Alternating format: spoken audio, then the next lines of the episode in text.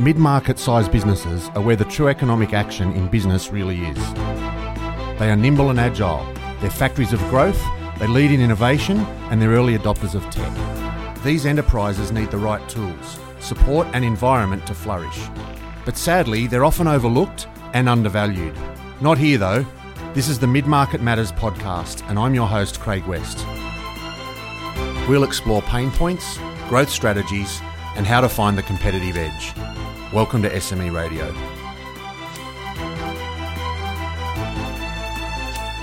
On today's episode of Mid Market Matters, we're joined by my longtime mate and also fantastically well known futurist, Craig Rispin. Craig, thanks for joining us. Oh, I'm so happy to be here with you, and I've got so much to share and optimism for the future when everybody's worried, it seems like.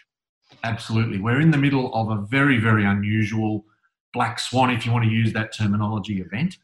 It's affected everybody businesses, individuals, families, health, you name it. But as you said, there is obviously a future at the end of all of this. This will end at some point, and our clients and listeners are certainly keen to know what that might look like. So I've asked Craig to come along today, give us his view. He's an expert at predicting the future, if you like, at looking forward, telling us what we should be aware of and what we should be taking advantage of to perform better in business. So I'm going to stop talking and hand over to Craig and ask him the question, mate, what do you see in the future? What's going to happen?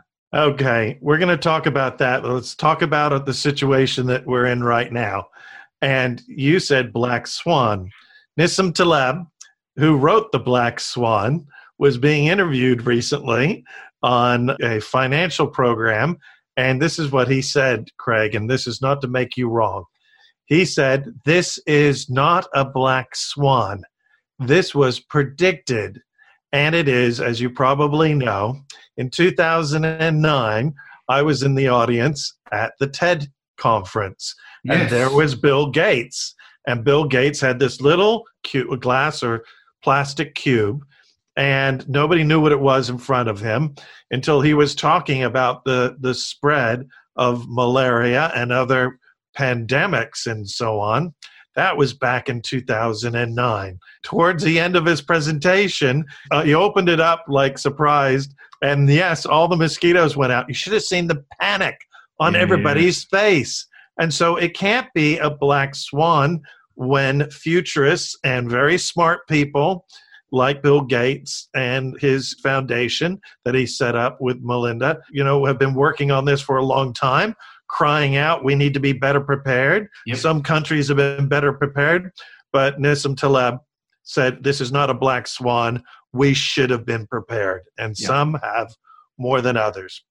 But when you think about mid market companies and what they should be thinking about right now, is thinking about what's going to be on the other side of this, but let's talk about the hope for what's going on now and uh, what we can expect going to be the drivers of the future that you should be preparing for. As you probably know, and I've been saying this for years, and we've known each other for decades, literally, the world is moving faster now than ever before acceleration is accelerating. Change is driving change faster. And this is a good news story because the fourth industrial revolution, which is defined by three areas, three main drivers, which are the digital. The past third industrial revolution was a digital revolution of two C's computers and communication. That's going to continue, but it's going to impact and fuse and drive faster the area of biology. And that's what we're dealing right now is a biological mm. threat. And that is good because it's accelerating things. And I'll give you one data point. Another virus called the AIDS virus. It took us two years to isolate it, to even know what it was and isolate it, as they call it. We didn't have a treatment of any kind, let alone a vaccine, which we still don't have. We didn't have any kind of treatment for another three years. To give you a comparison, because of the fourth industrial revolution driving change in the biological area, we identified and isolated. No thanks to the Chinese government who said, oh, it's only the flu. Then they said, oh, it's only SARS. We've seen it before. But some young doctor said, no, this is something new. So they delayed us a few days, but it wasn't too bad. Seven days we isolated it, not two years, seven days. And in three days, we had genetically scanned it. We sequenced it, and a not for profit research university in China uploaded it onto Amazon's web services. So, onto Amazon and shared it. And that means that there are 300 organizations working on solutions to this pro- this Yeah, crisis right now because of that. And guess what? In the news today, human trials starting here in Australia and overseas as well as our first attempt. And there's three types of ways that you can treat this. Uh, one is a genetic treatment. One is an antibodies treatment. That's what is being tested. Human trials. It was just announced today. But there are hundreds, literally hundreds, preclinical, clinical, and pre-human test trials happening. All thanks to the rise of the fourth industrial revolution. The challenge for most mid-market companies, Craig, is that when it comes to their strategy, especially in the time of crisis, they don't do very well in strategy planning. I, I talk to them and I say, How do you do your strategy planning? And they say, Oh, a SWOT analysis. And I think, Oh my goodness, invented in the 1930s. We're in a different time. You know, A.T. Kearney is this big consulting firm, and they've looked all around the world and they asked their clients, clients, look back to all those strategic plans that you had that failed. Not that we're successful, the plans that you had that failed. And please tell us what is the common trait that uh, made them fail? And it was a surprising number. 15,000 of their clients responded, and 88% said the same thing. 88%. Craig, what do you think they said was the number one reason that their strategic plans failed? Execution. No, it wasn't execution. Many of my clients, when I ask them, Are you very good at execution? They say they are. And some of them are, most are not, but some of them are incredibly good at execution. It wasn't that. It is lack of understanding of future trends. Yeah. What they said was, Hey, we had this idea for this strategy and we decided that we were going to roll it out. It took us 18 months to do that. And by the time we got there, the world has changed around us. That was one anecdote from this big report. You can go find it if you want and read it. It's a big report, but that's the one that stood out for me. Yes, the world is changing faster than ever before. We're living in a massively, massively changing world. And that was all before what we're in now in the crisis, right? And there's this idea of business competency. So, for those people who don't know what it is, business competency. Do you have the business skills to be competent in the modern world? They used to be, universities would say, when you come out of university, especially back in the 1980s when I was going there, they said, Your business competency should last you 30 years. Do you know that business competency is now down to an average of three years? And so when I talk to leaders and I say, if, are you educating yourself about the future because things are accelerating? Are you committed to continuous learning? They say, yes, we are. And I ask, well, tell me about your executive learning program. And 99% of them say, mm, executive learning program? like, come on. This is professional development. If we're working in a world that's rapidly changing, you have to keep up. Yeah. And so there's this idea of the knowledge doubling curve. It was started by Buckminster Fuller, a great futurist and architect, the guy who coined the term spaceship Earth and invented the geodesic dome. And uh, he used to lecture down at UC San Diego. My mother would drive me down. I lived in Long Beach, California. She'd drive me down, and he would give his lectures out in the quad for free, and I could go listen to his stream of consciousness. Wasn't that a wonderful thing? You didn't have to pay university fees and you could go see his lectures. That's great. But he came up with this idea and he said that his students and himself had studied that the amount of human knowledge would doubled approximately in the 1900s every 100 years. And there were our companies that listed in the 1900s on the stock market that lasted 100 years. I'm thinking of Kodak. It was based on one human idea, and then things changed quite rapidly, didn't they, for them? By 1945, it was 25 years. Now, UC Berkeley and, and IBM have taken up this research. They've got undergrads and PhDs studying this, the rise of human knowledge and how fast it's rising. And you can see that exponential growth there. Currently, they say it's about 12 months. And so you've got to invest in your education to up your education because, look, it's doubling every 12 months. But mm. by 2030, that's only 10 years away it's going to accelerate because of the rise of one technology that's a driver of the fourth industrial revolution. That is the IoT, the Internet of Things, or what I prefer to call it is what my client GE calls it. They call it the Internet of Everything. So IBM predicts that the build out of the Internet of Things will result in the doubling of human knowledge every 12 hours. And how is this possible? It's because we're going to be collecting so much data. So, this is what Singapore was planning on doing before this crisis, and they're going ahead with this. Singapore will be the first country in the world that the entire country, it's a city state, small island, so it's easy for them to do, to be blanketed in 5G data. With 5G data, we could be monitoring the health. And yes, there's going to be some privacy concerns, but they can anonymize it and they could track the temperature because even before you've got symptoms, this could be picked up on your Apple Watch. It could be mm-hmm. p- picked up on another device. If your heart rate changes just slightly and your temperature goes up and down just slightly, it's a precursor, it's a pre indicator that you might have COVID. Wouldn't it be great if a driverless ambulance came up to you and said, Get in, we're taking you to isolation. And I have to tell you, in the last SARS crisis, when I had live events canceled, like everything, all the live events are being canceled now, they're being canceled there then in Asia. I remember flying into Singapore and I was coming up the jetway and they had these FLIR cameras. These FLIR cameras measure temperature. Yep. They, ha- they had them within weeks. That was in 2003.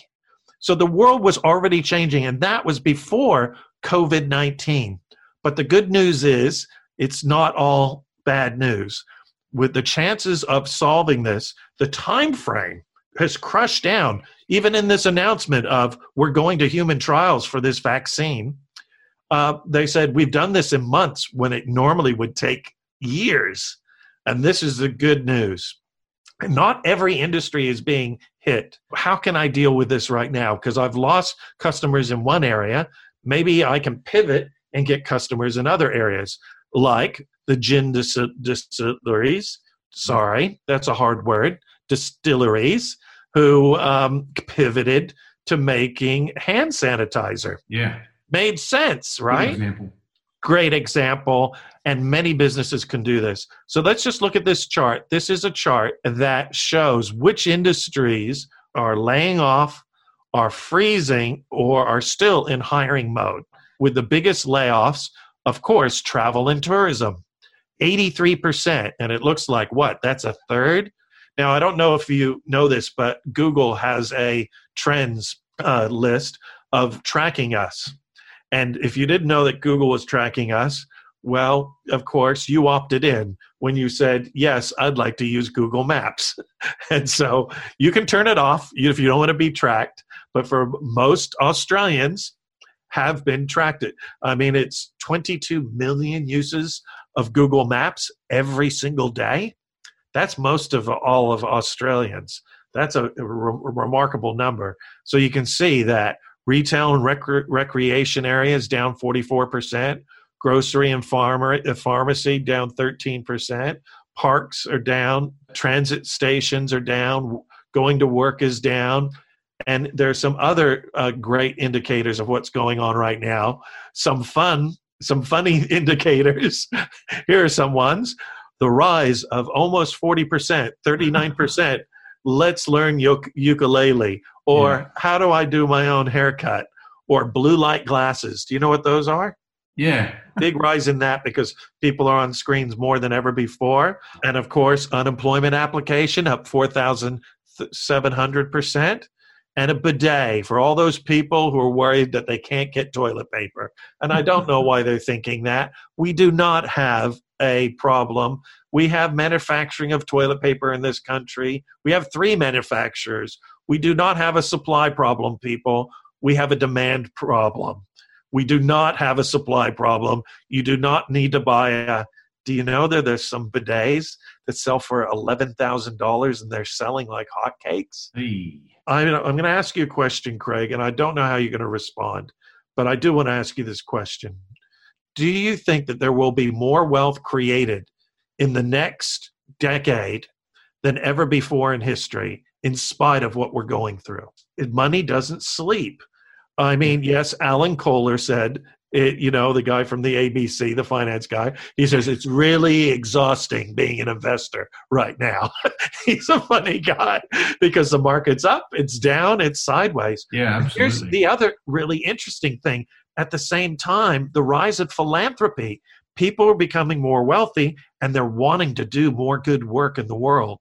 There's this whole drive of let's make money and do social good at the same time. I Mm. bet you've been in touch with clients that are talking about this with you. Absolutely. So where's this wealth coming from? And this is what I want to do is to help on the other side of this. You know, you're going to have to find your opportunities and pick your battles. Maybe you have to reinvent yourself. Maybe you have to get an education and do something completely new. I know a lot of people that are doing that, and I could have a recommendation for that for you as well, where you could completely retrain in just three or four months. So, this future wealth is coming from the rise of the fourth industrial revolution. And it's these three areas of digital, physical, biological areas. Do you know about neurotechnology? Yep. So, neurotechnology, a whole order of field of study now at university. I spoke at a conference a number of years ago, and they discovered that artificial light for shift workers. It's the biggest longitudinal study of health workers we've ever done in history. It's tens of thousands of them over many decades. And they found that the health workers that are working in shift under fluorescent lights, guess what?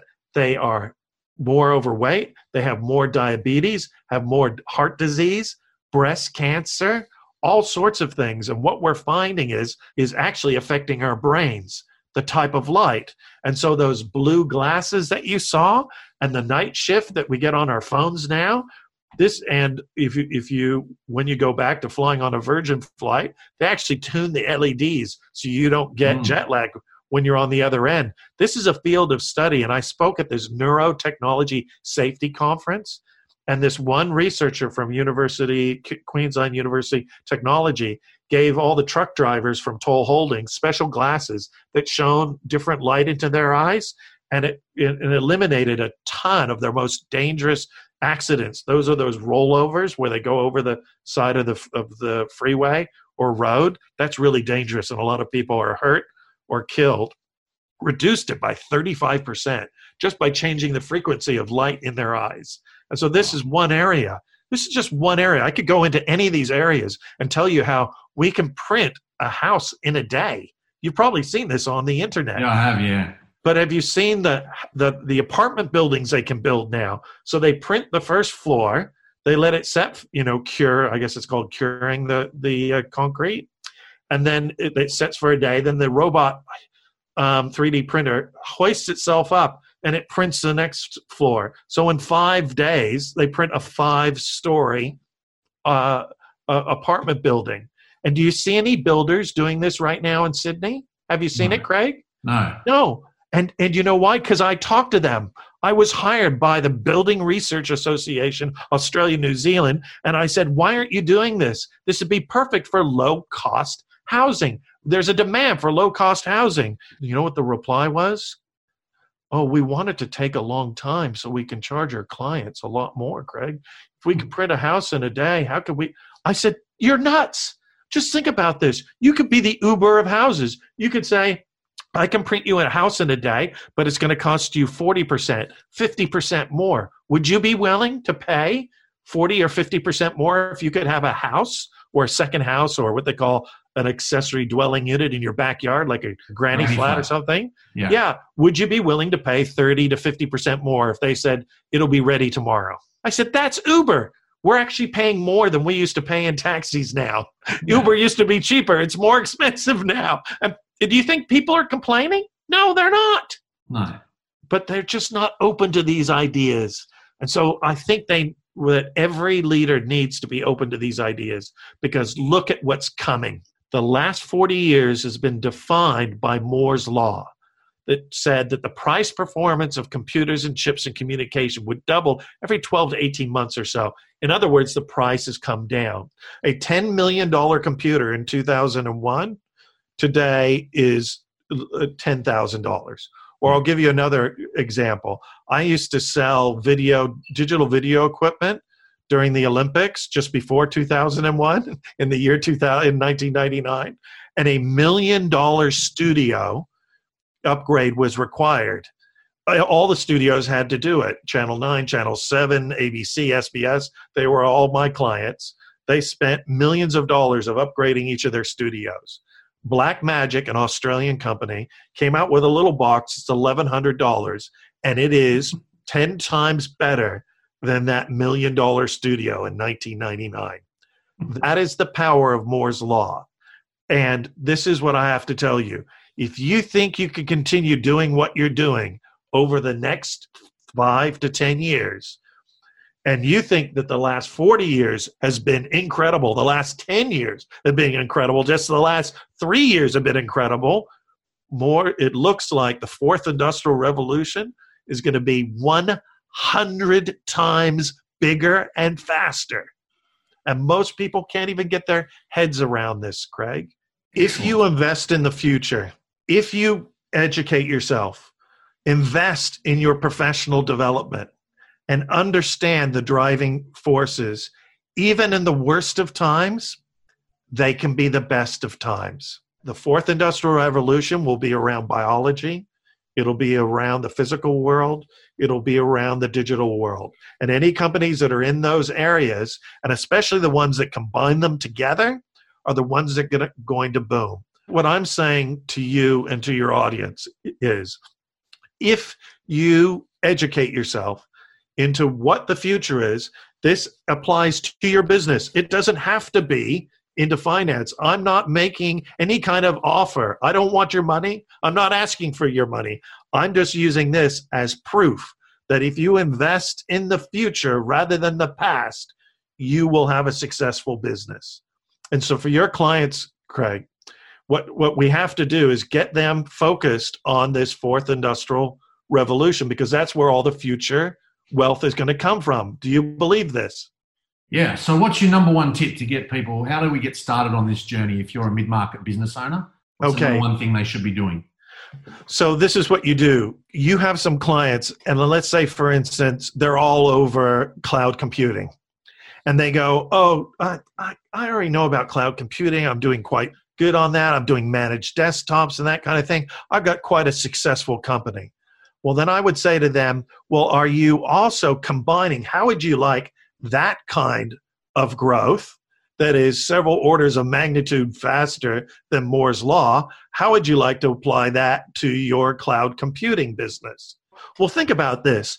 A lot of wet labs, and I know a little bit about this because my daughter is a bioinformatician and works in research. A lot of wet labs are moving into data centers because the robots do the genetic testing these Yeah. days. You don't need, there are some manual processes, but a lot of the robots are moving the samples around. Does that make sense? Yep. Well, imagine if you had cloud computing and you have a data center, but you also had a wet center at the same time. Imagine what organizations in Australia you could tap into that were we we working on the COVID um, virus right now, and you say we we've got this data center that's on a multi-gig connection. It's connected directly to AWS, and it's a wet lab. Would you like us to help Yeah. you? what do you think they would say? Yeah, absolutely. Yep. Yes.